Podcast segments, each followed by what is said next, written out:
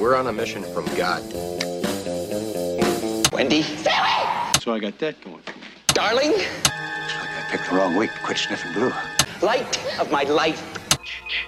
We enjoy your films. I am a human being.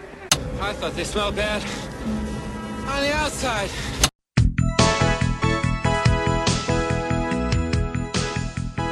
Welcome to Vintage Video, where we're rewatching the 80s so you don't have to. We'll be reviewing every major film release of the 1980s in real time, overanalyzing what you've seen and spoiling what you haven't. I'm Patrick O'Reilly, I'm Jesse Bayless. And I'm Richard Wells. and today marks the 40th anniversary of the release of Somewhere in Time on October 3rd, 1980. It was written by Richard Matheson, based on his novel Bid Time Return, directed by Jeannot Szwarc, and released by Universal Pictures. I'm guessing at Jeannot's name there. I think it's Jeannot. In 1975, Richard Matheson's Bid Time Return novel was published. ABC bought the rights for $70,000 plus 5% of profits. Senior VP of Rastar, Stephen Deutsch, fell in love with the story after Matheson's novel won the World Fantasy Award in 1976 and quit his position at Rastar to personally oversee the production. Director Jeannot Szwarc joined the project to escape all the offers to direct effects heavy films in the wake of his directing Jaws 2, and a distro deal with Universal was signed. Was Jaws 2 FX heavy? No, but I think that he got a lot of stuff out of that because it was a blockbuster. Okay. I was like, I mean, there's some interesting effects that happen in that movie, but remember when the shark goes back in time? oh, but it looked at a penny. Spoiler alert. the Christopher Plummer role nearly went to Max von Sydow, but that's probably true of every role either of them has ever been up for. I always confuse them. Yeah. All the time, and when uh, when I was, I mean, they're both phenomenal. Yeah. So it's not an insult to either one that I Yeah. confuse them constantly. And then I got especially frustrated with the girl with the dragon tattoo, in which they are both in. Yeah. I was like, Well, there's now the- it's easier to remember because at least Christopher Plummer is alive, at least as of this recording. In the novel, Richard begins the film dying of a brain tumor, leaving open the possibility that the entire experience of the plot is actually a hallucination. Also in the novel, Richard travels from 1971 to 1896, and the story takes place at the Hotel del Coronado, which we had earlier this year in The Stuntman. We can probably blame director Richard Rush in part for this movie being relocated, because assuming the productions didn't directly overlap, the Hotel del Coronado soured on the idea of hosting filmmakers after their experience with the Stuntman's production. Uh, that makes sense. They totally disrespected that area. Yeah. but it also makes sense from a filming standpoint as far as the shifting the dates. Yes. It's like, yeah, well, you don't, we don't. If we're trying to set things in 1971, that's a whole different look for everything. You know, and the script was written by the guy who wrote the book. So Yeah. he made the adjustments himself because he, he knew what made sense. The official reason, though, for the relocation to the new hotel was a collection of antennas and power lines that adorned the hotel that could not be removed for the 1912 sequences. As a result, this movie was filmed on location at the Grand Hotel on Mackinac Island in Michigan. In the check in lobby of the hotel, where the historical artifacts are exhibited in the film, it is now home to several props from the film, including Richard's hat and the music box that resembles the hotel. The famous portrait of Elise, however, is not on Mackinac Island at all, but rather on the wall of the Valley Inn restaurant in Sherman Oaks, hmm. where it is now autographed by Jane Seymour. Is it Mackinac Island? Pretty sure it's Mackinac Island, isn't it? I'm going to say Mackinac Okay. Mike and Ike's because I like being wrong. on Mike and Ike Island. Make fun of me, guys. Is there is there No, I'm just. Uh, I I mean, I'm trying to Google it. It is. It's spelled Mackinac, but in my in my Midwestern brain, I'm for some reason remembering it as Mackinac. But oh, okay. So if you're native to the area, you do pronounce it Mackinac.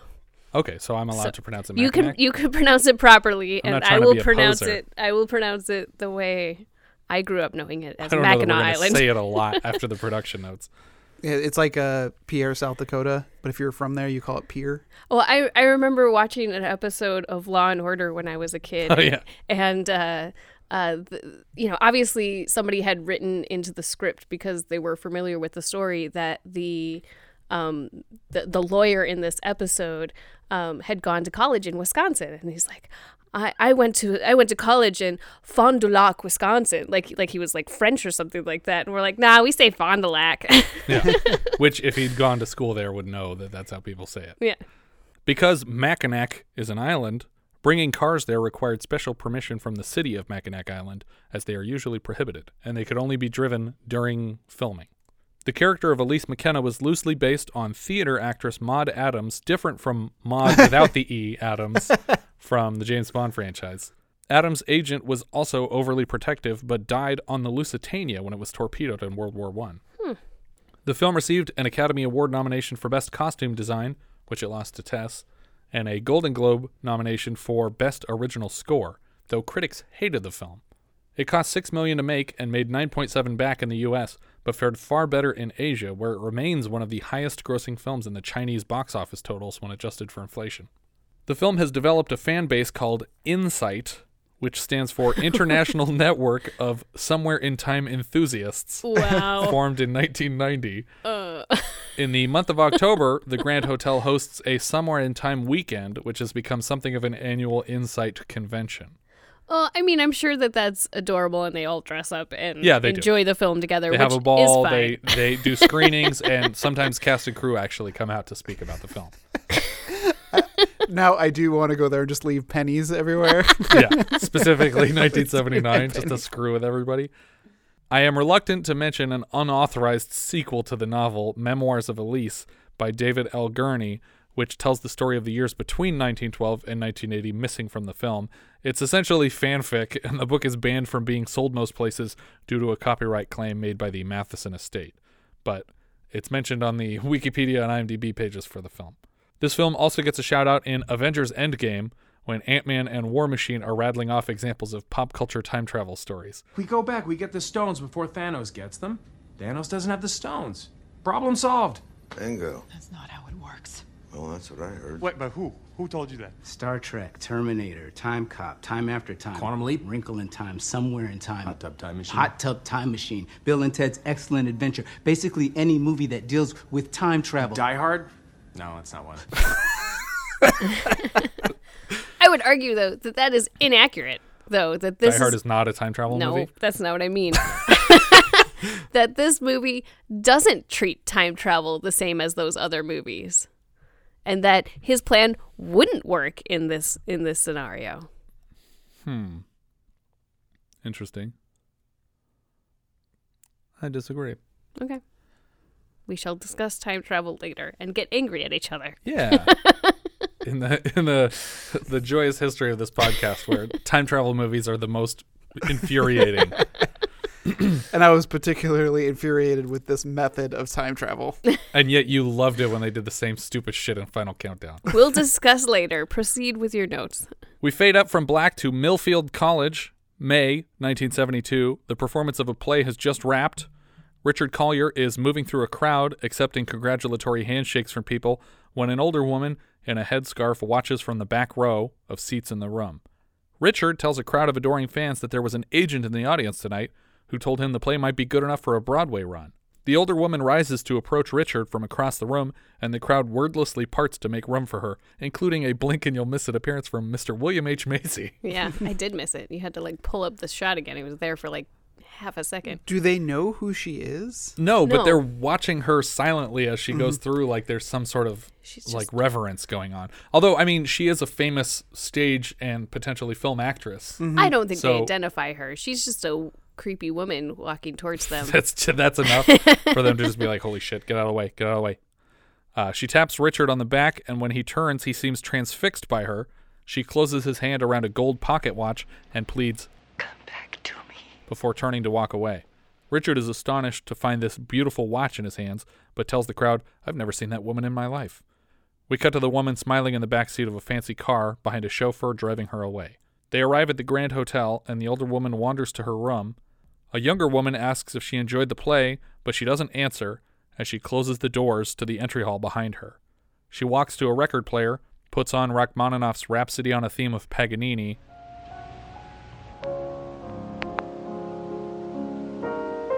which I only recognize because Phil Connors plays the start of it in Groundhog Day. Mm-hmm.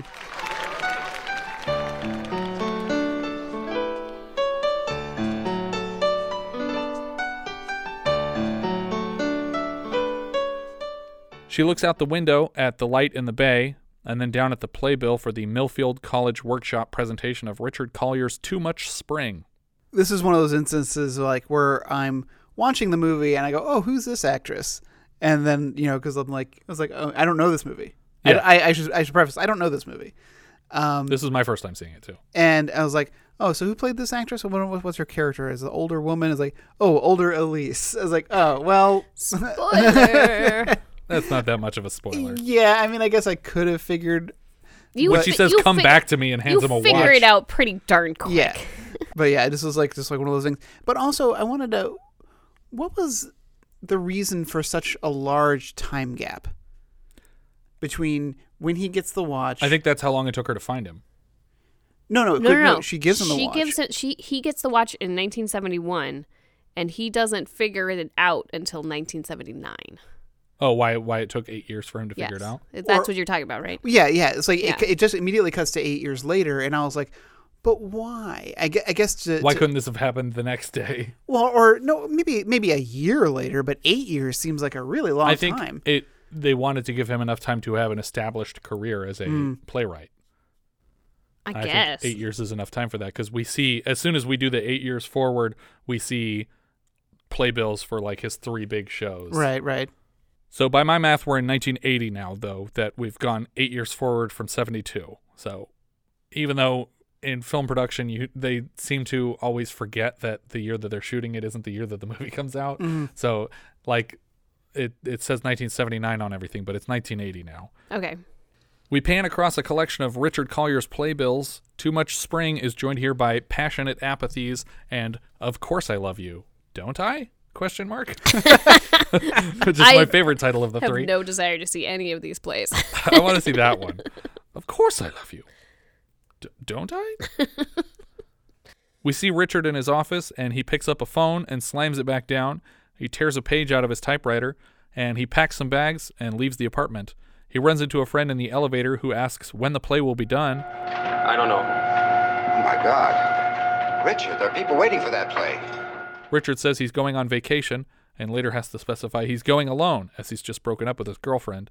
He drives a convertible out to the Grand Hotel. He almost passes it, but then puts it in reverse to pull into the parking lot. A bellhop named Arthur carries Richard's luggage up to his room, and he says he's worked here since 1910.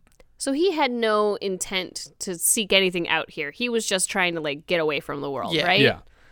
Um, does that mean that the child that we'll see later has been an employee of the hotel for two years? Well, I think he he No, he moved there with his father. So in he says, I've been here since 1910. Yeah. Yeah. Not I worked here since 1910. right, right. Yeah. Maybe Although- I have that quote wrong. Although it is 1910, and I'm sure child labor laws were probably like, "Oh, just have your son taken up. It'll be a good experience for We him." have this child here. He'll start your cigarette for you so you don't even have to light it. shiny shoes, Mister. Uh, his father was a desk clerk, apparently. Arthur shows him to his room before leaving and turns for a moment to ask, Have we ever met before? I don't believe so. No, I suppose not. I was going to say it's kind of. I feel kind of bad for Arthur. Is like my father was a desk clerk. I never could make it to desk clerk. Just still a bellhop. Aw. Um, one Aw. day. He's I more hope- than that. it reminds me of the uh, who's the actor who plays uh, uh, Old Blue in Old School. Oh, Uh, uh, we ha- we had him a couple times. I'm uh, blanking- Cranshaw? Yeah. Uh, in Hudsucker Proxy, where he's like the mail in the mailroom, is like, "How long have you been here? Fifty years." In the hotel lobby, Richard inspects an exhibit with items under plexiglass and framed newspaper clippings. He seems very interested, spooked even. He slowly turns to a portrait on the far wall and approaches it slowly. It's a young Elise McKenna, played by Jane Seymour, and the score comes in heavy here. Richard rushes out. Not an intentional Richard Rush reference. Uh, Richard rushes out to Arthur to ask about the portrait because the nameplate under it has been removed, but we never explain this. yes, I was so frustrated. I was like, "Are we gonna get a scene where like he pries it off or Somebody's something?" upset about something. Yeah. It's like I love her so much, and he pries it off and eats it. I don't, yeah, I don't know why it would be. But also, w- why not just have her nameplate there? Why do we have to go to the trouble of going to ask Arthur about it? But but also it Well, was I think it was to involve Arthur and to connect it back to the past, but he could just as easily have been who was Elise McKenna to Arthur. Yeah. yeah. But no, I guess he had enough information at that point that he could go look it up himself. But it was also removed what seems to be relatively recently. Because there, 'Cause there's, there's an like a outline. shape where it Yeah. used to be. Yeah. Yeah. don't Uh, Oh, you know what? I have an explanation, and we'll get to it later. Oh, okay. Arthur says it's Elise McKenna. She was quite an actress in her day, even starred in a play here at the Hotel Theater. Arthur gestures down to a theater building by the lake and says that the play he's referring to was performed in 1912. He just right off the top of his head recalls this. Yeah, what's it? What's like seven year old or six year old knows exactly what Yeah. play was happening? It's like, is this the only actress that has ever performed here, or do you remember all of them? Why do you have a picture of just her on the wall for one show? And it's particularly insulting later than that, that he starts to go to do research in a library. It's just Yeah. like, no, no, Talk to you, Arthur. You just got Arthur here. Just This guy knows everything. Richard moves back to the portrait and stares captivated with tears in his eyes. We cut back and forth from him restless in bed to him suited up staring at the picture, and I think we're supposed to understand that the picture is keeping him up at night, but it looks like he's actually walking down to look at her over and over again. yeah. yeah. Although he only planned on staying the one night, Richard changes gears. He yanks his suitcase out of the car and tells Arthur to take it back up to the room and asks for directions to the nearest library before peeling out. He looks through countless books for any references to Elise McKenna. He bothers the librarian to find him old entertainment magazines. I'm super bothered by him uh, bothering the librarian for this because he is not specific. Yeah. He's just like any old, you know, magazines that you know might be about interesting. This is a library, like, sir. Come We have a lot of stuff. We have to be more specific here. Just tell her the goddamn name of the actress you're interested Yeah. in, and she could probably cross-reference which specific magazines you're looking for because she went, she goes to the trouble to find these magazines, and then immediately he just like tosses several aside, like not Yeah. this one, not this one, not this one. I'm like, this is the one. Like you jerk, you could have saved her a lot of time. There's also a lot of really crazy, uh, not crazy, but there's a lot of uh, over the shoulder shots for Christopher Reeve. Yeah. And you just just get a, a sense of how built Christopher Reeve. Oh my he- god, yeah, he's huge. he's such a big guy. He's still doing Superman at this point. Yeah. And and it's just like there's there's a shot where it's over his shoulder and he turns around and he's just like it's widescreen, but he is the whole He fills the entire frame with his shoulders. At last, he finds a picture that confirms his suspicions. This is the woman who gave him the pocket watch. Under the photo are the words Elise McKenna. This was the last photograph taken of her, which obviously implies that she's dead, but the wording seems strange to me. Usually, this kind of thing would read, This is the last known photograph. Weirder still is the choice of tense. This was the last photograph. Every photograph of you was the last photograph of that person until the next photograph. Maybe simplify even further. The last photograph of Elise McKenna. Richard parks outside a home in the rain. Apparently, he found the address of the author of this book that he was just flipping through. He tells her how much he enjoyed her book and that he's here in search of information about Elise McKenna. She seems weirdly reluctant to share information on a deceased actress. He claims that he's planning to write a play on her life, and the lady tries to close the door on him. When he admits that it's actually something more personal than that, this is where you should close the door on the guy. Yeah. Because Yeah. he lied for no reason, and now she's interested. But so I don't really ever understand why she's so secretive about her. I think that it's not specified in the movie, and I haven't read the book, so I can't say if it's specified in the book. This might be his daughter. She's a woman who lived with Elise McKenna and wrote all this stuff about her. We never get into it, but my suspicion was that we were going to find that out, and then we never find it out. But she's very protective of Elise's information, and she may have been given the impression by the Robinson character not to trust anybody with her stuff. Yeah. Okay, maybe. But uh, it's not it's not made clear in the movie. Well, it. I, I feel like you have a you have something there. Yeah. Because why else does she seems to be in charge of her estate? Right. And she also potentially could have been the person who took the name off of the thing because she didn't want she didn't want him to have information to go off of to come and find her. He presents the watch that Elise gave him and she recognizes it immediately. Where did you get that? Well, she gave it to me, ma'am. At the opening night of a play that I wrote at Millfield College about eight years ago. The woman tells him how important the watch was to her and that it disappeared the night she died. So I guess this is the moment where she's realizing this is someone who is important to Elise. He can come in. But eventually she gives in and she leads him to this at home exhibit of props from her life. Like she has a whole like museum of Elise McKenna in here. And among her possessions was a book written by his college professor. Right. And she says, Th- there's a whole another can of worms there. "Yeah, it's like she read that book a lot." It's like, wait, hold on, Yeah. like did he? I was like, so I kept waiting for him to mention in one of their conversations, like, anyways, I'm getting into spoilers a little bit, like a professor or something like that that that she would seek this book out in Yeah. particular. There's, there's, yeah, there's problems moving forward. Uh, Miss Roberts, the author of the book that Richard found, has kept a collection of Elise's belongings, including a dress that she performed in. Richard asks what she was like, and Miss Roberts says, People who knew her when she was young said she was quick and bright and full of fun, but apparently something happened in 1912 specifically that changed her. Nothing to do with the Titanic. but that did happen that year also. Uh, and she seemed very empty after that. Miss Roberts points out a framed photo of Elise's manager, William Robinson, and Richard asks if he was really as strange as her book suggested. Richard notices a book on her shelf and recognizes the author as his philosophy teacher, Dr. Finney. So he's not even like a physicist, he's a Yeah. philosophy teacher uh, from Millfield. The philosophy of time travel. Yeah. Getting into some Donnie Darko stuff. Rose, uh, what was her name? Uh, Roberta Sparrow. Roberta Sparrow, there you go. The character of Finney is based on author Jack Finney, whose novel Time and Again, published five years before Matheson's Bid Time Return, features an almost identical theory on the mechanics of time travel. Miss Roberts says Elise read that book over and over. When he turns it in his hands, we see the title is Travels Through Time. Next, he inspects a small scale model of the hotel on a table by the window. It turns out this model is also a small music box, and it plays the Rachmaninoff piece from earlier.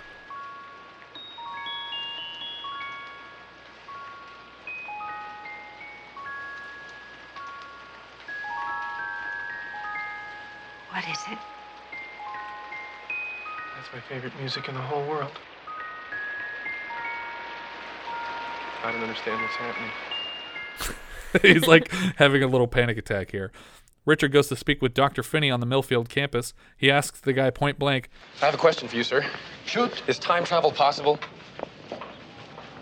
That is a question. He takes Richard aside and tells him a bizarre story. It occurred to him at some point that he might be able to hypnotize himself into another time. What, I asked myself, if I attempted to hypnotize my mind? Suggest to it that it wasn't 1971, but 1571. I closed my eyes and fed a suggestion into my brain. It's August 1571. I'm in the Hotel Del Vecchio, and I spelled out the details. And I did it over and over and over, again and again and again. Though he can't recall much of the results of the experiment, except that he felt exhausted afterward, it did work for a fraction of an instant, though even in the past, objects from the present were visible. The doctor suggests that if he were to ever reattempt it, he would remove all modern objects from sight. Can we talk about that for a little bit? Yeah, sure. Okay. So this whole concept is a little crazy. Yeah. Because yeah, if you manage to hypnotize yourself, of course you're going to think it's the year you hypnotized yourself to. It is very convincing. It's this is very exactly how I pictured it. And how does he know that it worked for a fraction of the second? Yeah. Like that doesn't make any sense whatsoever. Uh, this this is akin to the South Park episode of Cartman wanting to go back to the Revolutionary War, uh, and by way of cheating by knocking himself out while thinking about the Revolutionary War, so he would somehow appear there. Yeah. and I was like, and I was like, I, I, I don't get how this is time travel necessarily.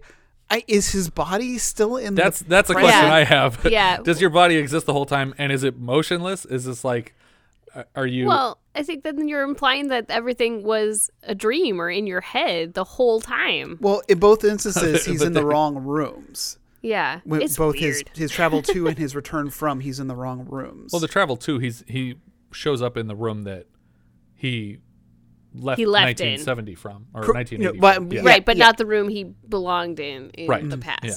But so presumably she was reading this professor's book because she figured out somewhere along the way that he existed in time in a later time. So Yeah, but what could possibly have given her that implication? well, she's she she probably researched him to be like, how did you figure out how to do time travel? Discovered like looked at how does it- she know that he ever did time travel? Because Well, she figured out that he saw. that she, she figured out that he existed in in 1980 or How 1971. How would she know that? I don't know how she figured it out. I'm just saying that she figured out that he was in 1971 and she's like, "Oh shit, I got to research this guy, figure out how he did time travel so we could like fix this." but she he he die. She dies. Yeah, but she researched him before she went to him. That's true. Because she figured out that he was doing this play and brought him the watch and stuff like that. So before that, she figured this out, researched him, got figured out that he had a professor that Mm-hmm. talks about time travel and read that guy's book over and over to figure out how to do it, right? Yeah, it's it's going to be hard to discuss the film without spoiling a bunch of stuff. Sorry. no, I mean, I, I, I. Part of the problem I have later on is when they're when they're on out on their dates and they're talking, but it's. well, I don't want to get too far out of order. No, no. I understand. Yeah. But but you can't hear what they're talking about. Yes, So that is annoying. and and so I can only assume that at some point he mentioned attending Millfield College, which maybe even existed at the time, and I just assume she just kept showing up at to every college. Well, there's one clear clue that he leaves that he's a time traveler. Okay, Clear, clearer than the Millfield College thing, all right. but we'll get to it. Unless he also dropped that penny, we don't know. No, he he ca- the penny came back with It him. came back with him. Okay, Because then he- there, then there's one other thing that would be a very clear, obvious clue to her. What, disappearing? No, Okay. yeah, maybe if he Proceed. disappeared in fucking That's what quantum it- leap blue That's light. what it seemed like. yeah. we don't know what happened because we don't get her point of view for that. Richard heads to a suit shop to buy something specifically from around 1912. Apparently, the guy doesn't do a great job because uh, he'll get picked on for this later. And then he cuts his own hair in a more era accurate turn of the century style. He he also stops into a coin shop, which apparently there was an actual like there was a coin shop in this little village in on the Mackinac hmm. Island that he went to, which is now called the Somewhere in Time shop or something like that. Oh. But it doesn't even sell coins anymore. So when people come because they're like, "Oh, this is the place from the movie, right?" and they're confused because he doesn't sell coins anymore. But just at least keep some like different Yeah. pennies of Just, the just era. 1979 pennies. He introduces himself to an imaginary Elise McKenna a couple times in the mirror. Good evening, Miss McKenna. You don't know me, but you will. And then he steps over to a desk in the room and gets right to the business of hypnotizing himself back in time. He says a time, date, and location into a microphone and plays it back to himself on a tape deck. He takes down all the art and hides all the loose change to avoid tainting the delusion. Though two problems remain visible. The lights over the headboard look very modern, Mhm. and there's also a decidedly inaccurate tape deck playing in the middle of the room. Yeah, I, I was concerned also about the wall outlets that you could see occasionally. I'm like, Yeah. I don't know what they looked like in 1912, but I, I guess- suspect they're slightly different. As long as you're minimizing the Mm. visuals, then it's okay. But the tape deck on the bed is right, probably right. an issue. That is a glaring problem. Uh, there's an important scene though, where he's going through the coins and sorting them out. Right. Where he's trying to get all the older coins. Mhm. But uh, you're not going to have a bunch of 1912 coins, like, not enough to to pay for what he pays for when he goes back in time. I was Well- bothered that he didn't have any bills from the era. Yeah. Well, like, we, we, yeah, like we don't know exactly how much he got, but I because, I mean, it's expensive to buy coins from that era. Did you ever read the Stephen King book about the JFK assassination? Uh, I know the I know about the series that they made about twenty. it. Yeah, Eleven twenty two sixty three. But yeah, part of the the story of it is that the main character goes to this diner, and the guy that runs the diner says, "There's this portal in the back, and it leads to the '60s." And it turns out that he's been using money and going back in time to buy his product, the meat, Mm. and then he sells it in the in the future. Oh, 'cause so it's that so it's much so cheaper. much cheaper when he goes back in time. so he's been using like old money to go back in time and buy all this meat, and then he brings it back to the future. And he's like, "It's funny because I'm going back to the same day, so I've been serving the same meat, like literally the same piece of meat, Mhm. to all of my customers, and that's how I keep a low overhead. Is because my meat is insanely cheap here. I, I like that he doesn't use it for nefarious purposes, just for the purposes of Yeah, of bringing down his overhead. yeah, um, that's an interesting uh, book, though. I didn't I didn't care for the the series as much, but the book was really good. He lays down in the bed and he relaxes to the sound of his own voice, looping the details of the past. He seems to struggle with the process for hours, and we fade forward in time over and over. He's going the wrong direction. and much slower than planned. Technically speaking, we have no idea if he's gone back in time because we don't know for sure how different this room looked in 1912. Uh, eventually, he loses his patience and slams the stop button on the tape deck before heading back downstairs to look at her picture again. He notices the old guest registry under the glass in the lobby, and then he runs down to Arthur's bungalow again, pounding on the door and windows, and he asks where all the stuff from under the glass in the lobby came from. A question that would have confused me more than it does Arthur. it's a guest registry for the hotel. It came from here. It, Yeah. It's been there for a long time, I guess. uh, but Arthur knows exactly what Richard meant. Where were these things kept in the building before they were put here? And he says, "Oh, they're they're from up in the attic." But this seems crazy to me because if you, as the hotel, have discovered these artifacts from the history of the hotel and you find them so precious that you put them under glass, why would you leave the rest of them in the attic? I would get it if they just put the first one under the glass to be like, this is literally our first guest registry. But I don't think we ever see the year on it. So I don't know why he doesn't know that this is the correct registry. Yeah. I felt like what I thought was going to happen was he was just going to shatter the glass and Yeah. start flipping through it. But that's not what happens. Uh, Well, the Arth- hotel's older than 1912. With Right. The sign we passed at the beginning says like established 1886 yeah, or something. and Arthur's been there since 1910, so clearly it's it's older than that.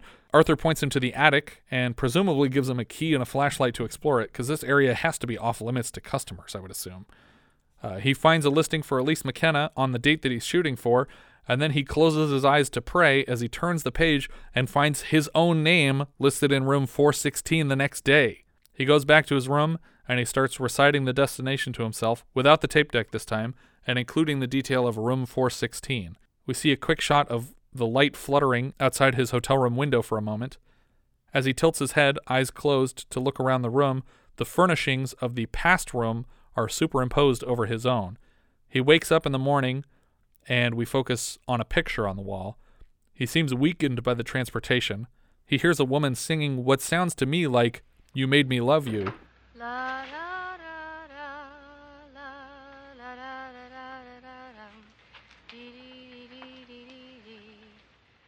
Which indicates that he already screwed up because that's a popular Al Jolson song from 1913. So he showed up about a year late.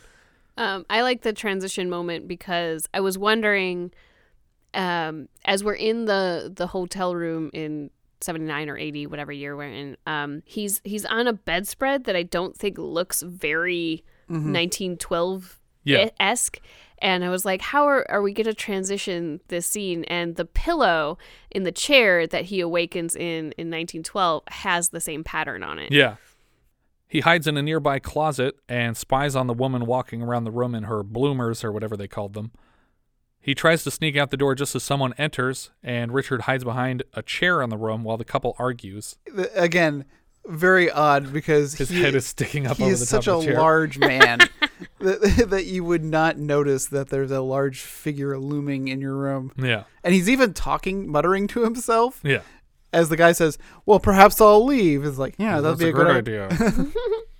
Uh, they step into a separate bedroom for a moment, and Richard sneaks out the door. But when they hear it close, the man comes out to the hallway, and Richard says, "Oh, some kid was trying to get in your room. I, I would have reported myself, but..." And the guy just slams the door in his face, like, "I don't want to hear it." a very Clark Kent moment. Yeah.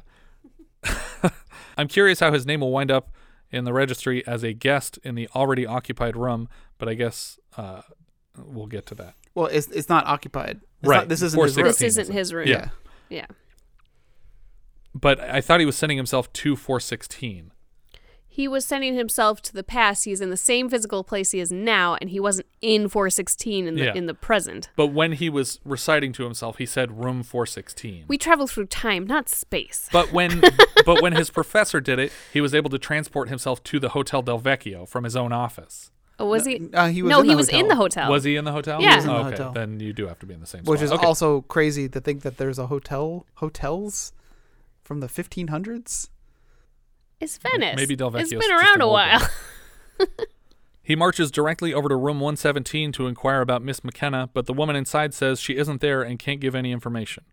He takes the elevator to the lobby, where he encounters a young boy throwing a ball around. His father, the desk clerk, reminds him not inside Arthur.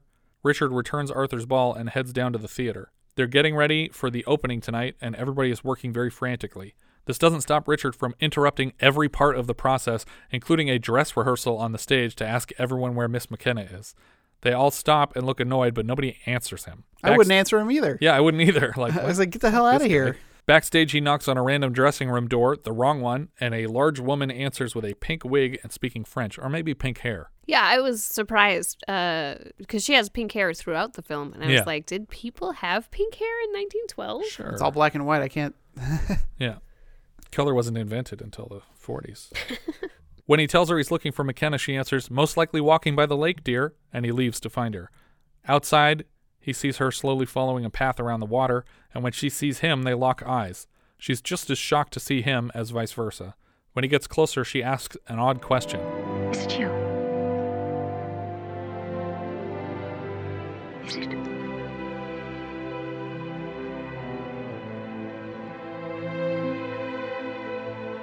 Yes. A man interrupts their moment to take her to dinner. Her gentleman companion asks who the man was and what they spoke about before he arrived. She turns to look back, and he tells her to go ahead in and that he'll have a chat with Richard. The man with her is her manager, Robinson, and he asks Richard not to bother her any further. When they get closer to the hotel, Elise turns back to confirm that Richard is still following them, which he is. In the hotel restaurant, he tells the maitre d' that he's here with Miss McKenna, and he starts wandering around the room looking for her. The woman in the pink wig or hair sees him and points him in Elise's direction. Richard cuts in on a dance with her, and when she tries to step away, he says, No, please. You have no idea how far I've come to be with you. Which seems like a red flag, but somehow this changes her mind. Well, there's also a weird bit where some guy says, "Isn't that the guy who performed some some part?" And I was like, "Is he going to tra- travel again? Is there going to be more time travel?" Because it was Oh, such I a, catch it, was such a weird thing to say. Uh, like yeah, he he call he refers to him like as have, having played a part in a, another play. I guess it's just supposed to be confusion of who it was. Yeah. But in a movie like this, where we've already had a character who confused him for another person because he actually did meet him, Yeah. it seems to stand out. Yeah, that is weird. Maybe something else was cut. Mm. Who knows? They dance for a moment before Robinson instructs a hotel employee to eject this intruder from the property. Sorry, that's just so funny because I use the exact same Eject. phrase in my notes that yes, they have him ejected. Yeah. Uh, Elise decides to follow him out, and Robinson asks, Are you sure you want to do this? She is, though she only follows him as far as the next room. She asks for information about him, and upon learning that he's a playwright, assumes that he's here after her celebrity. Sorry, when you said that, I was like, I can only take you as far as the lobby. Is that from uh, Muppet, Muppet Caper. Caper? Yeah. He tells her that he isn't here just to hire her, and he asks if he looks so dangerous. When she says no, he asks, Why did you ask, is it you earlier? And she can't answer him. But we never explain this. We kind of do. No, we don't. We kind of do, but it still doesn't make sense that she asked it. She explains what she thought. No, no. I know that she what, what I know what she explains. There's but- no reason she would say this to him out loud. Correct. There's no reason that she would wonder this out loud in any reasonable way. Like it just it, it doesn't make any sense Yeah. because she doesn't presume that this person is out of the ordinary. I, I don't know why she's struck by him when she first encounters him. Yeah. She can feel it emotionally. she It's can feel it. destiny, Okay. density. You are my density. She returns to the party and can't say when they'll see each other next. In her room, Robinson promises to keep an eye on the young man, and she asks Robinson if he is the one, and he replies, Is he? Only you can tell for certain. Despite being escorted out of the building Why yesterday. also sorry. Why ahead. is that true? Why is she the one that can tell? Well, because, because- he's the one that told Okay, her. Well, well, we have to spoil this then. I'm sorry. The reason why is because Robinson told her that a man would come along that she would fall for and she would leave her career for. And so she's the only person who can say, I don't think that's exactly what they said though. well, that seems like that's No, what Robinson says. Because. Robinson said a man will come along who will change your life. Uh, That he, he's not more. well, we don't spe- know how more specific he got because we don't he I see the guess conversation with we're her. not more specific, but like, I don't know. There's there's no indication that any of this is, um, I don't know, uh, surreal or science fiction. Well, yeah. So I, I will say that I took his at this point of the film. I took what their conversation to mean was he had foreknowledge, or is a time traveler himself, Right. Or is maybe even somehow connected to this whole event, and has been waiting for this moment to happen because of a conversation we'll get to here in a, in a couple of minutes. Uh, but then by the end, when he explains himself fully, I go, I, felt, I guess, red herring is the best way to describe this. Sure. I, I mean, I agree with you. I thought from the get go that he was also a time traveler. But he didn't have romantic intentions. He had intentions of stardom, Mhm. would be the difference. But yeah, I, I, I think he took her aside and he said, You're going to leave this, this line of work for a man and he's going to ruin your career.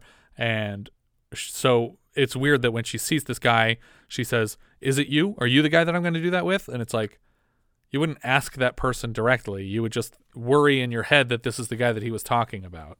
Is this is this play in 1912 the last one she does? No, No. she goes on No, to a works- storied career. So the prophecy isn't even true. I don't get this. yeah. But I mean, her career is ruined. He changes her life by she's a shell of her former self moving forward, and she doesn't succeed in the way that she would have had he never shown up. I guess that's true. So he's ruining her life by going back in time to see her. Wonderful. Despite being escorted out of the building yesterday, Richard is for whatever reason allowed to sleep on the hotel patio and wanders right back up to Elise's room in the morning. She's there this time. He asks her on four or five dates in a row, and she turns them all down. And he asks her, please call him Richard, not Mr. Collier, and finally, if she'd be willing to go on a walk with him. His increasing volume might wake her roommate, so she ultimately agrees to a walk at 1 p.m. I wouldn't call her maid or roommate. I would. Seven hours from now, 1 p.m., we're going to go on a walk outside the hotel, and she slams the door in his face. Robinson sees Richard having lunch and joins him at his table. Richard confirms for Robinson that he is a playwright, but also that it's irrelevant to his intentions with Elise. Why are you here? Without a straight answer from Richard, Robinson intends to involve the law in their disagreement, though it's not clear what charges could be leveled at anyone here. I also think that honestly that if you're approaching Elise as a playwright, it's actually probably more honorable than uh, you know, as a That- love if- yeah, interest. if you're just at a least in this day and age. Yeah. Well, uh, well, there's also this interesting line of questioning in that he he's after money or he's after her fame, and and and Richard himself says, I don't, I don't think that you believe that's true Yeah. because we're again we're hammering home that this Robinson has some kind of information Yeah. about Richard and is aware of his coming. Yeah. Richard moves inside to rent a room proper. Before the desk clerk can help him, he steals Arthur's ball away and puts it under his desk where it will do less damage. At first, Richard is handed the key to 420 and is worried because he's straight edge and he doesn't smoke marijuana. or because the register placed him in 416, and when he asks, Are you sure this is the right key? Another employee corrects, Oh, that room's reserved. Here, take 416. He starts to sign himself in, and the desk clerk rotates the book to timestamp the registry, and Richard prompts him 9:18 a.m., which is what he recalls from having looked at the book 68 years from now. After checking in, I kind of want him to just like scribble it out after he did it, like, Yeah. "Ha ha! I changed time. I have free will." it just it, it bothers me a little bit and I, I guess we could talk about it more later but all of these moments he is recalling the future Yeah, so he is constantly aware that he is in the past and from the future it's not as though he has you know tricked himself into totally believing he is in the past yeah. So he doesn't. He didn't forget the future. You're right. correct Yeah. So you would think that even just remembering that he was in 416 would be enough information from the future. to future send him out of to take him whatever out. this method of time travel That makes is sense. And, and and I guess it doesn't count for objects that are from the past and still in the future. Yeah. like the registry Yeah. or the watch. After checking in, Richard sees Arthur crying and discreetly returns the ball. arthur is going to get in trouble Yeah, he is. because like his dad's he goes just gonna back to the future stole and it. Arthur's just dead. it's like, oh yeah, the, the desk clerk went nuts and killed his son here in 1912. There's still He blood on corrected, He corrected him. yeah. Before meeting with Elise, he shaves in a restroom and he comes out with bits of tissue all over his face where he cut himself shaving. Uh, one gentleman seems very surprised by this as he comes out of the restroom, and this is uh, Matheson, the author of the novel and the screenplay. Oh. Richard meets with Elise just after one outside, and they are quickly set upon by Robinson, but escape in a horse and carriage. On their blurry walk, they visit with picnickers and painters down by the water.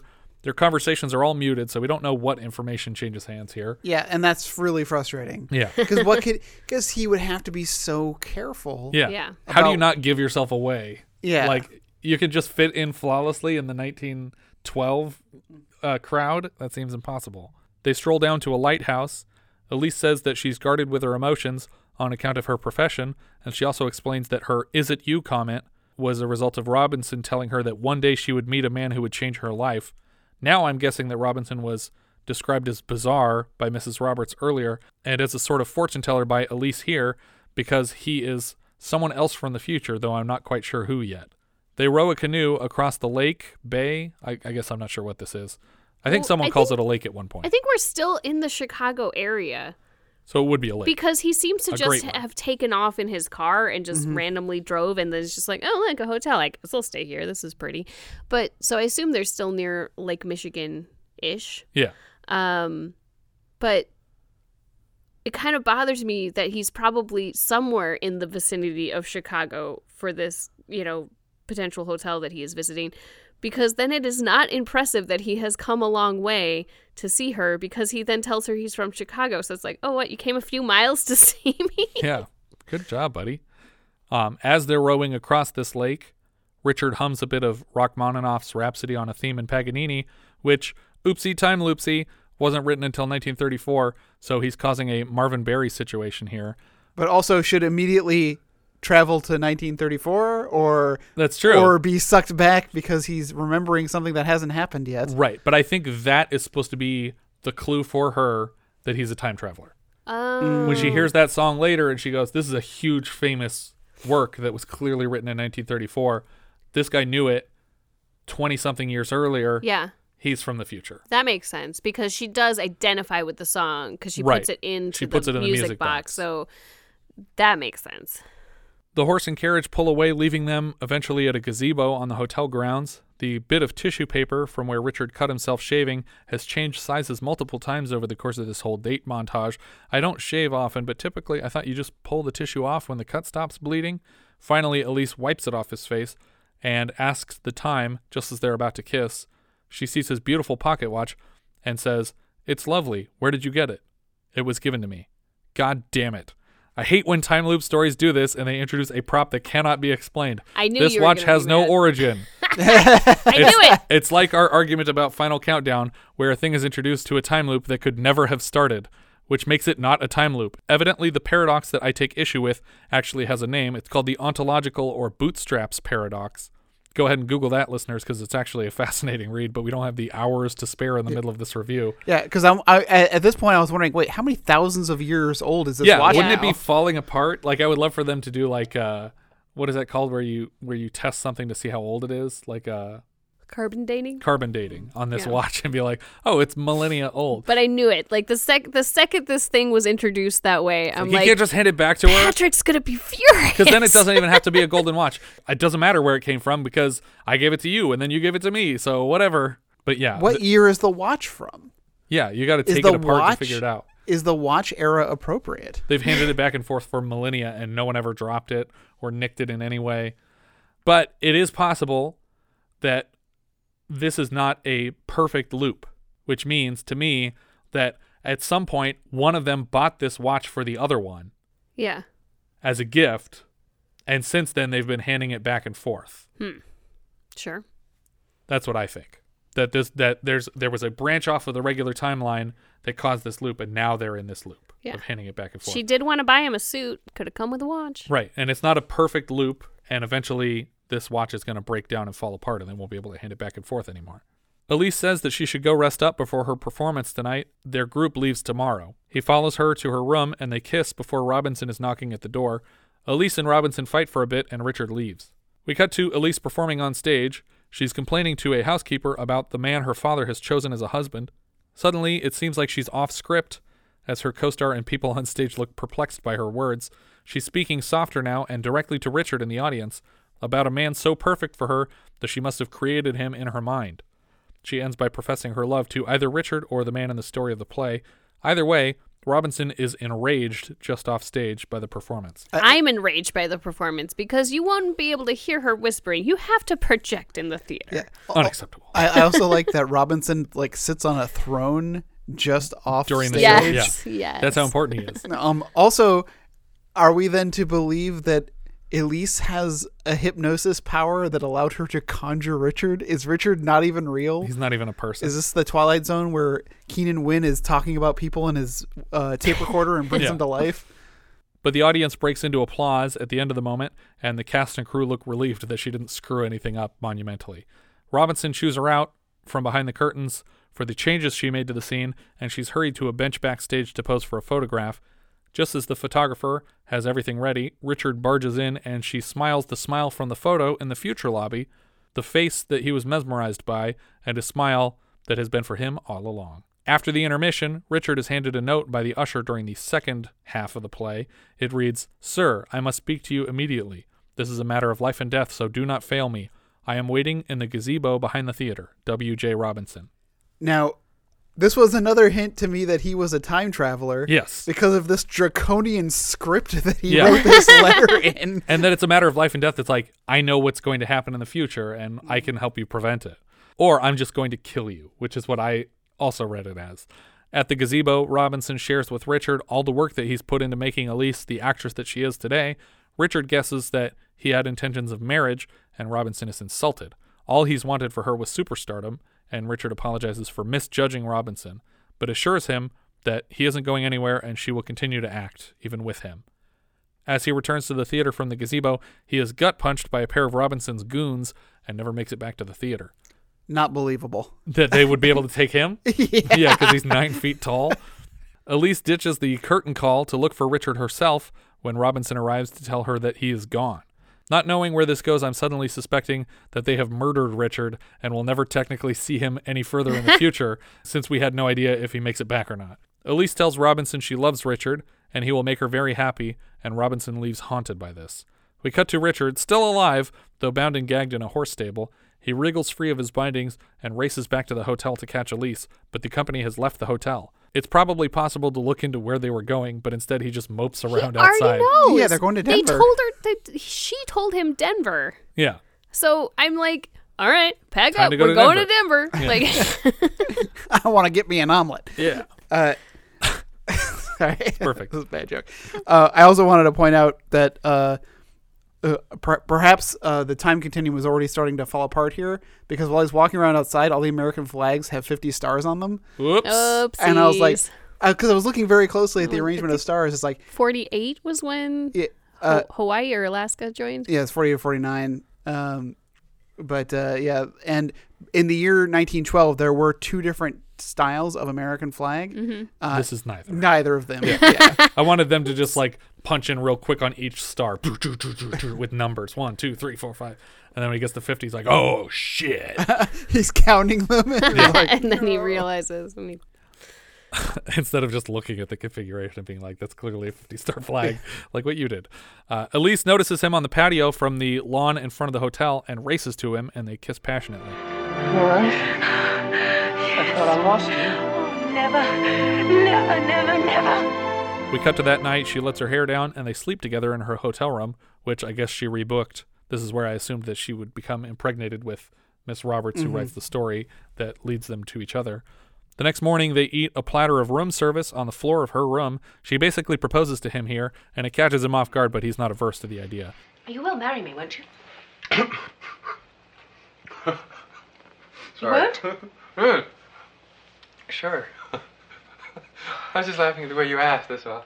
She tells him that they need to buy him a new suit because his is at least 15 years out of fashion. At least it's 15 years in the right direction, or people would have thought he was really weird, like he's walking around the hotel in a zoot suit or something. uh, he's showing off all the features of the old suit, including a coin pocket for emergencies, when he accidentally slips out a penny, and we zoom into an extreme close up of the coin to see that it's from 1979, and immediately Richard is collapsing, and Elise is screaming his name, terrified. I, I, the goosebumps are coming back right Yeah, now because it's such a terrifying moment. Richard! Richard! Richard!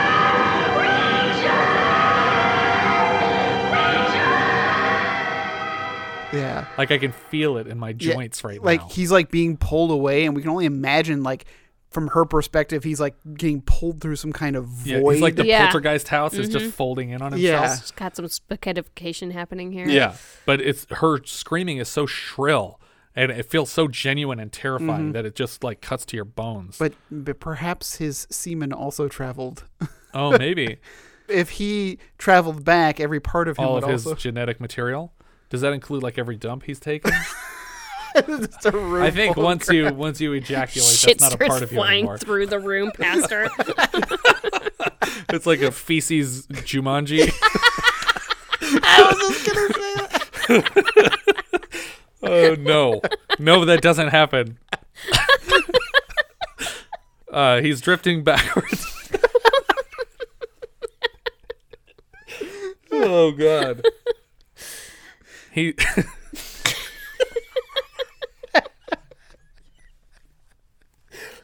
He's drifting backward into tunnel vision away from her into blackness, and her screams are legit terrifying here. It's on par with the famous moment in the 1978 Body Snatchers, and I think it works really well because of the editing. They barely give you any time to register what's happening, and it's going so fast and so abruptly that you're completely out of control. Even as the observer, you're like, oh god, what? No, stop, don't do this right now. Uh, he wakes up sweating on the floor of a different room than the one he left the future from, I think. So now he's in her room, which was 117. 117, yeah. So he's waking up in 117, which makes me think that his body has been walking around the hotel and talking to nothing like the sixth sense Really? this whole time. Or like us. Or like us. That doesn't. Because he's in a different room. Are is he? Are you sure that he's yes, not in because the he, room he, he turn- gets out of the room to? and goes back to his room. Yeah. Oh, okay. And he's behind the couch exactly That's where he true. collapsed in her room. okay. So, but it seems like his body has been around. I don't know. So where has it been? I think he's been walking around the hotel talking to invisible people the whole time. Or Wait, he I- literally I just wanna see disappears when he during- hypnotizes himself back in time. I want to see him during the carriage scene, like just floating through space. Yeah, exactly. in the well, that they do that joke because like that's the that's part of the problem that people have with the Sixth Sense, where there's like stuff that he couldn't have been doing Mhm. if he wasn't corporeal. But then they do that joke in that Clone High episode where he realizes that Doug prep course wasn't real, and so then like it just shows Gandhi like hovering over the freeway because he never got a ride from this ghost truck driver in real life. But yeah, that's basically what's going on. Is that I think he was literally walking around the hotel talking to nobody, or his body completely disappeared into the past and then reappeared in this room. Mm-hmm. I would argue that that one is not the case. I think that has to be the case. I don't think it is though, because I mean, we're about to get to it, but when they find him, they say the maid said he's been in here for days and it looks like he hasn't eaten in a week. So right, my but that's a presumption week after he gets back. Is Yeah. it? Yes. Yeah. Yeah. Because he, he because he leaves that room and goes wandering around. Yeah. So he wakes up sweating on the floor. He's in he's in 117 now, Mhm. and he's just drenched in sweat. But there's pictures hanging on the walls, so this isn't the room that he left uh, from the future. And he's reduced to tears, shouting "No, no!" because he just lost her. And he races back to his own room, where he's hyperventilating and he lays down and he's trying to send it back. 1912, 1912, but it's no use. He he can't summon it back this time. June 29th, 1912. June 29th, 1912. I'm back, please, please. Uh, he walks back down to the present day beach where they took their walk that day, and now it's littered with garbage because it's closer to now. Uh, he and he looks again at the portrait in the lobby, even touching the face of it with his hands. And I expected somewhere along the line we'd get an explanation of that nameplate here, but it doesn't happen. Uh, the next day, we see him looking out his window at the lighthouse, and his eyes are so bloodshot from crying that he almost looks like a zombie. But I think he literally spent this whole week mourning her disappearance and starving himself. And that's why he's like collapsing, basically. I assume that if he attempted hypnosis again, once he's calmed down and had something to eat, that he might have better results, but something tells me he's not going to do that. In the same way that the Avengers won't ever use their time machine in the future of the MCU. Like, Right. they're, we're just going to be like, I forget that we invented that thing. Now we need some way to save the day. Which Uh, is why I'm done with the Marvel universe. yeah, pretty much. Arthur and another hotel employee bust into the room and move Richard to the bed. They call a doctor, and Richard is getting paler by the second and sweatier here as they're inspecting him. The doctor suggests that he may not have eaten anything in as much as a week. Uh, Arthur and the doctor try to keep him conscious, but in Richard's POV, we're floating upwards past them toward the ceiling, and we spin around to see his body in the bed. And then the window of the room starts to glow really bright, and suddenly we're on an empty white stage, and the window is replaced with Elise in her dress from the show, with an arm outstretched waiting for him, in almost the exact same pose that Leonardo DiCaprio has when Rose finally dies and meets him in heaven. Mm, There's so much Titanic in this movie. Like the the music fits it really well. There there's this woman from the past who has this guardian that's trying to keep her away from this other man, Mhm. and there's this you know this That's just totem that's that's, just changing 1912 hands. for you. Yeah, exactly. And And time it's- it's time traveling year. jewelry. Um, but they hold hands for a while, and then we fade up to white for the credits, and that's the end of our film. but yeah, I think uh, th- there's two options here. One is that he's walking around this hotel talking to invisible people, which seems wrong. It seems like they don't want to imply that that happened. yeah. How long? How long was he in the past? At least a, couple, couple of days. A couple of days, yeah. So Yeah. so I mean, something would have prevented him. Something because he wouldn't have been able to get into those rooms. But he he he went around the same hotel. So in theory, when he exited the room he was in in the past, he exited the room he was in in the future. And so everywhere he went, So every How time he did he get knocks on into a door, he's like, "Is Elise McKenna here?" And it's the person in the present saying, "No, what are you talking about? Who are you?" And then he just pushes into the room and starts talking to an invisible Elise McKenna. He would have been Yeah. arrested.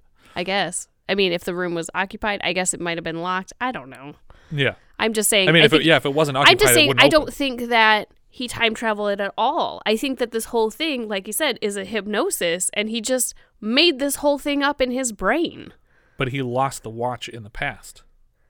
We don't know that. He wakes up and he's half dead. That's true. He doesn't. He doesn't like show us all of his empty pockets like Mm-hmm. a magician. like, look at nothing. Eh, no- oh shit! A coin! Ah! And, he And then he just goes to a different time. 2018 somehow. Oh, I forgot I was posing at the beginning. Um, but yeah, if the implication is not that he literally vanished to go back in time, then he was talking to invisible people for this whole 48 hour period. And if he is vanishing to go back in time, Mm-hmm. then I think the world works. I think the story makes sense as long as he's literally disappearing to go into the past. But, otherwise, he would have died eventually anyway. Yeah. Because he couldn't have Yeah. lived for more than a week and a half with her Yeah. without starving to death. Right.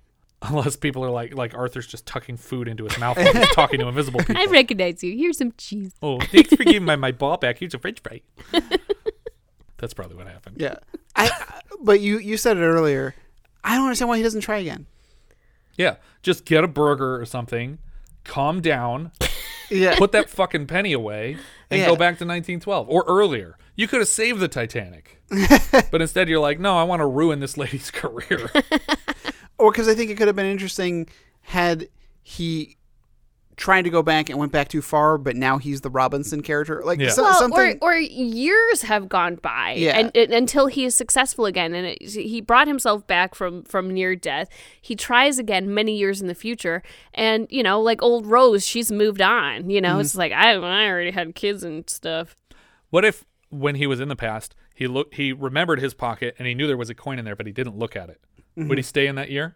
I would say He would stay in the past I would. because he's not seeing it directly. He's not seeing it directly. Yeah, because He's he being reminded thinks, of it. Well, it, it's he well, thinks that's, about the that's a future Sch- all the time. Schrodinger's cat. I mean, like he knows there's a coin in there, but he can't be for certain for certain what what year the coin is from. Right. So he wouldn't, I don't think, go into the future. Yeah. But what if he took that coin blindfolded and then gave it to Robinson as a test to see if he's from the future? And Robinson and just then when Robinson like looks at it, he's like, and he just starts vomiting blood and vanishes. because that's what happened. He just turns inside out. His Yeah. whole mouth just opens up. yeah, and it's like, just a Ron Silver mess of just twisted body parts. just a just total Cronenberg. Yeah. So maybe that's what happens. that's definitely what happened in this movie. I think we're probably making all those lovely people that go to this hotel every year and dress up very angry. I'm sure they've all had this discussion. They're like, yeah, shit, Jumanji, that makes sense.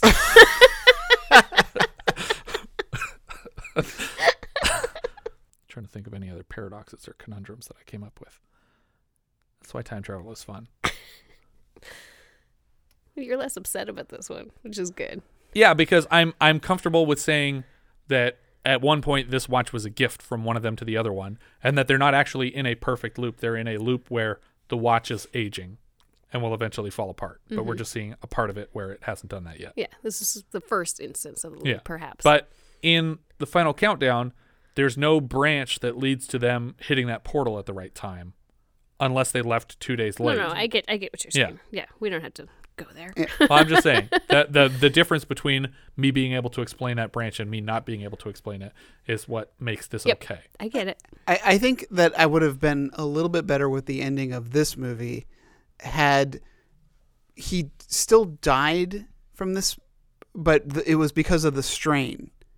Like because it was so exhausting to travel back and then coming back Yeah. in such a matter. It just He, it just he instantly died. As Yeah. Yeah, because to, that other guy was exhausted from a half second. Yeah. Yeah. yeah, yeah, yeah. That makes more sense than wait than having him walk around and, and just let himself die. lo- yeah, lose himself in this. Or what if it just, you know, well, I guess it, it takes something away if it had just been a week and he was dying of starvation because then it's like the coin doesn't matter. Mm-hmm. And you're not actually interrupting what could have been a possible romance because he could not have stayed in Couldn't the have past stayed there any longer. unless he had like an IV drip. He's he's essentially like he's in a deep dive like VR program. Yeah, we needed to matrix this where Yeah. he's you know being plugged in. Somebody the- needs to supplement him. Yeah. And because at what point would he see something that would remind him? What if someone like drew something that ex- that you know, like like they were trying to predict, like Da Vinci's tank or something like that? that, that what if that- what if he lived in the past all the way to 1979? Like, at what and then he's like point- ah, and then he turned back into his young self in 1979. Yeah, it was well that was going to be my next question. At what point if he did live through this, would he end up seeing something that would draw him back to the future? Like where is Right. your cutoff? But so in so so let's talk about and I haven't read the book. Let's talk about the time between 1912 and 1980. So in 1912 he gets sucked into a wormhole right in front of her and she's losing her shit about it and she can't explain it and she's traumatized for life. She still tries to act but she's not anywhere near as good as she used to be. Um, and she has to have this baby on her own and raise it on her own, probably with Mr. Robinson. And uh, she hears this song in 1934 and goes, okay, I've heard this song before. Where have I heard it before? This is the song that he was humming. Is that guy? Did that guy rip off Richard's song? And then you know she does her research and figures out No, he didn't because rip it he off. tells her what it is, and she's like, because he, oh, he says it's he says it's Rachmaninoff? he says it's Rachmaninoff, Yeah, and he does. Rachmaninoff was around at that time. Oh, yeah, and she says, "I've she's heard his like, music I, and I I heard his heard music, one." but she hasn't heard this one. So mm. when she hears that one in the future, she's like, "That's weird. He knew about it before it existed. Therefore, he was a time traveler. So that crazy shit that I saw go down was time travel." So she probably went to. I, I mean, she's a f- famous actress of stage and screen. She could have gotten in touch with Rachmaninoff and said, "When did you write this song?" Mm-hmm. Because I thought someone sang me this twenty something years ago. Yeah. Says this is fresh. I just wrote this, and so she's So from that point on, she's confident she's- that he's a time traveler. She's always looking for him. Right. She is. She is always trying to find when he was from. yes. He must have said something about Millfield College. I don't think so. I think she read every newspaper of everywhere She knew, to look for his name. and she knew, Richard his Collier. name. She knew his occupation. Mm. Uh, and, And so she was like, anyone tell me if you ever hear about a playwright named Richard Collier. And the first time it came up was at the premiere of his first play. right. And so she was like, I'm going to be there that night and see if it's the right guy. And she's just lucky that their lives overlapped at all and that they happen to overlap in that 24 hour period. And then what did she die because her purpose was done? Or did they literally like flip that car on the way home? Like no, maybe- she gets No, she, she gets, gets home. She talks to the lady who Oh, you true. suspect is her daughter. And she goes she- into a room to die. she listens to the music and then jumps out the window. See, I would say granddaughter because Maybe her, her daughter Yeah, would yeah. be seventy at least. But Yeah. also, the actress who's playing the the older version of Elise was born in 1912, Mm. so she would be zero in 1912, Yeah. Which is a problem we talked about with uh, Raise the Titanic because Obi Wan would have been too young Mm-hmm. to work on the Titanic. Just like the actual Titanic movie. yeah, and Rose, I think we said was like Yeah. one She was a couple years younger than him. when the Titanic Yeah. sank.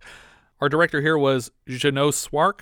Uh, he has mostly TV before this, but this came directly after his first huge feature, Jaws 2, and he followed it up with Supergirl and Santa Claus the movie, not the Tim Allen one, but the David Huddleston one that has uh, Arthur in it, uh, in 1985. By Arthur, I mean Dudley Moore. Uh, and he moved back into TV for episodes of Ally McBeal, The Practice, Jag, Heroes, Smallville, Fringe, Supernatural, Bones, Grey's Anatomy, lots of stuff.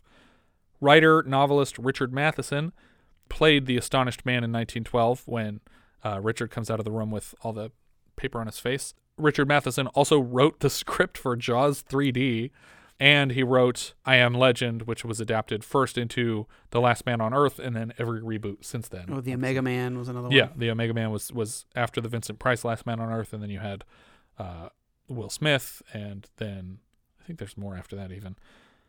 Uh, he also wrote The Incredible Shrinking Man, Pit and the Pendulum, 14 Twilight Zone episodes from the original series, one OG Star Trek, and Duel. He wrote the TV movie Duel that Spielberg directed. The music here was from John Barry, who obviously did the music for Raise the Titanic, also 1912 Time travel? stuff. Uh, no time travel in that one, technically. Oh, sorry. My brain. different. They're both ships. Sorry. uh, but he also obviously did the iconic James Bond theme. Uh, he did. He composed music for "They Might Be Giants," not the band, but the movie. "Day of the Locust," not the movie, but the band. No, there's no band called that. And "Starcrash." And we'll have him later this year for "Touched by Love" and "Inside Moves." Christopher Reeve was Richard Collier. He's best known for his multiple appearances as Superman. Was he also in Supergirl for like a cameo or something? Um, they mentioned him, and I think there's a poster of him. Oh, okay, but we don't actually Yeah. deal with him, the actor. Uh, he was famously left quadriplegic after being thrown from a horse during an equestrian competition. Which really bothered me in this movie when we had moments where he's collapsing and he's just so frail and they're p- picking him up onto the bed. I was just getting flashes to the future. Um, after his accident, he actually returned to the Superman universe to play Dr. Virgil Swan opposite Tom Welling's Superman in a few episodes of Smallville. Jane Seymour was Elise McKenna. She's Solitaire and Live and Let Die. She's Dr. Quinn, Medicine Woman, Kitty Cat, and Wedding Crashers. She just recently wrapped an appearance in a TV series pilot for a show called The Hypnotist's Love Story, which I feel like describes this film rather well. and we just had her as Jackie in Oh Heavenly Dog. Christopher Plummer was William Fawcett Robinson. He played Captain Von Trapp in The Sound of Music. He's Raymond Swan in Inside Daisy Clover. He's Rudyard Kipling in The Man Who Would Be King, The Emperor in Starcrash. We'll see him next in Eyewitness next year. And he was Hal in Beginners, which I love. And actually, before seeing this movie, I didn't realize how much a young Christopher Plummer resembles Ewan McGregor. Yeah. But they play father and son in that movie, and they're phenomenal together. But Yeah. um, I, I, when I was watching this movie, I was like, it's the same eyes, it's the same nose, they have the same eyebrow shape. It's great. I you were pointing out how how old he is in this movie. Yeah, he doesn't. he's 50 in this movie. which is amazing. He looks amazing for 50. Right. And now he's 80 and he looks great for He's 80. and he's- or no, now he's, he's what is he? 90. He's He's 90. 90 now. He's Yeah. 90 years old. He does not look that old. The woman who plays his mother in Knives Out is like six years younger than him. Yeah, and he was good in Knives Out. He's great. He's also Dr. Parnassus in the Imaginarium of Dr. Parnassus. Teresa Wright was Laura Roberts. She won a Best Supporting Actress Oscar for her role as Carol Beldon in Mrs. Miniver, which we talked about in our previous review.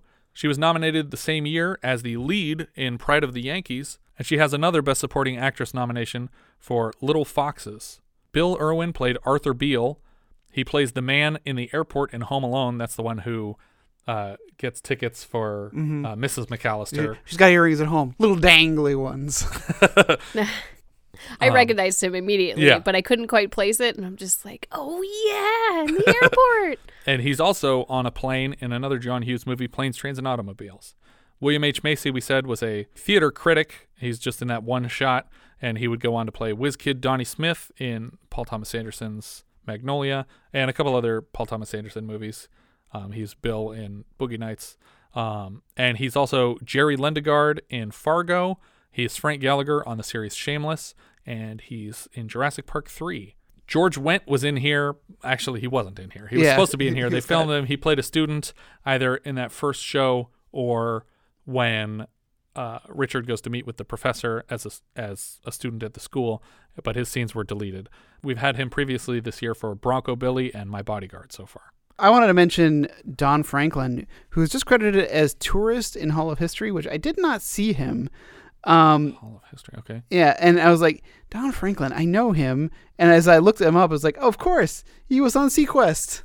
Oh, he okay, was he yeah. was one of like the the through the through characters on SeaQuest because uh um and then he was on this other interesting series called Seven Days. It was a time travel series. Oh, okay. Um, uh, I don't know if you remember the pitch of it. It was essentially like it's a lot like source code, where in the sense that something happens and they send this they send him back in time to try to fix it. Oh, okay. and he Um, goes back seven days? yeah, It was a series, so was they do this repeatedly? Yeah. So it's kind of like early edition, but it's seven days instead of one day? Correct. Okay. But uh, that was it, I, and I didn't see him. Uh, so it, it- but he's in the Hall of History a lot, and sometimes there's people standing around. But uh, just thought it was an interesting. Yeah. I, I just knew him from I watched SeaQuest like crazy. There you go. I apologize for skipping over anyone from SeaQuest. Letterboxd. Uh, well, let's do up or down first. This is an up for me. Richard? Oh yeah, definitely an up. Uh, I had not seen it before. Uh, I know that my mom loves it, so I can't wait to talk to her because she's going to be so happy that I watched it. Because she does not recognize half the movies, obviously, that we talk about. Uh, yeah, I, I I enjoyed it. Yeah, it's an up for me. I, I liked it. It is in the chunk of movies that I would definitely rewatch at any point if you asked me to. All right. Letterboxd. Richard, what are you thinking for this one? Um, I'm putting this at number 26. Okay. So it's pretty high. Um, it's going to go just below Tom Horn and just above Xanadu. Okay. Jess. I am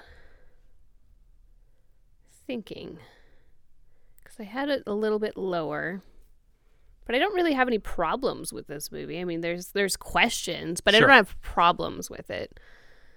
I think it's gonna go at 59. Okay. I really liked it, but it's um, it's not something that I would actively like watch like watch again like on my own. Sure. So it's sort of at the bottom of the list of movies that if you if you're like, yeah, you want to go watch a movie, like watch this one, I'm like, yeah, sure. I wouldn't I wouldn't refuse it, but it's not it's not high on my list. Yeah. Do you want to watch it right now? Eh, all right. Okay, I just I I just, just wa- I just watched it. I was just testing you though, and you, you did good. Um, for me, it's actually in 68th, which I did like it. Um, but for me, it goes in 68th, which is just under Xanadu and just above The Man with Bogart's Face. Oh, I didn't give my surrounding movies. Oh, sorry. Um, 59 is just below Saturn 3 and just above Gloria. Okay. I think that's everything for this one. If you guys have any thoughts you'd like to share with us, we are Vintage Video Pod on Twitter, Facebook, Instagram, and Letterboxd, where, as I've said before, you can find each of our full movie rankings for the year. We can also be found at vintagevideopodcast.com. Please consider rating us on iTunes to help people find the show, and if you take the time to leave us a review, we will thank you personally in an upcoming episode. If you're feeling especially generous, you can also support the show through patreon.com slash vintagevideopodcast. Thank you so much for listening, and I hope you'll join us next time when we'll be discussing Terror Train, which IMDb describes like so. Three years after a prank that went terribly awry, the six college students responsible are targeted by a masked killer at a New Year's Eve party aboard a moving train. We leave you now with a trailer for Terror Train.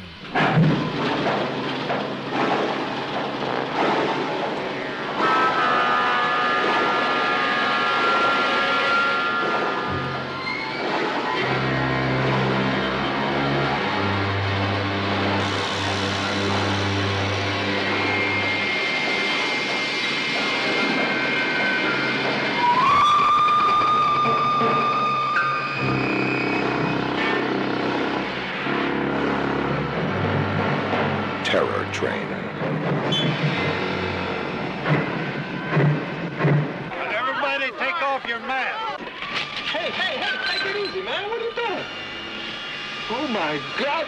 Stay with your date.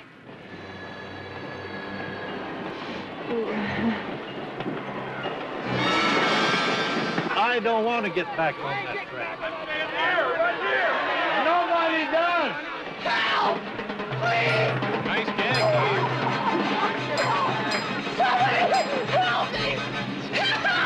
You'll die. At this temperature, you'll die. You'll die. Mo. Come on. Mo.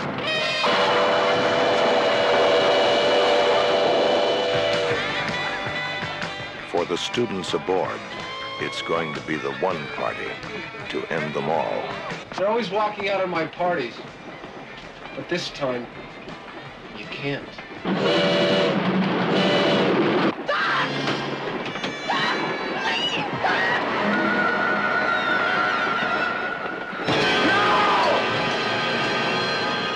Magic.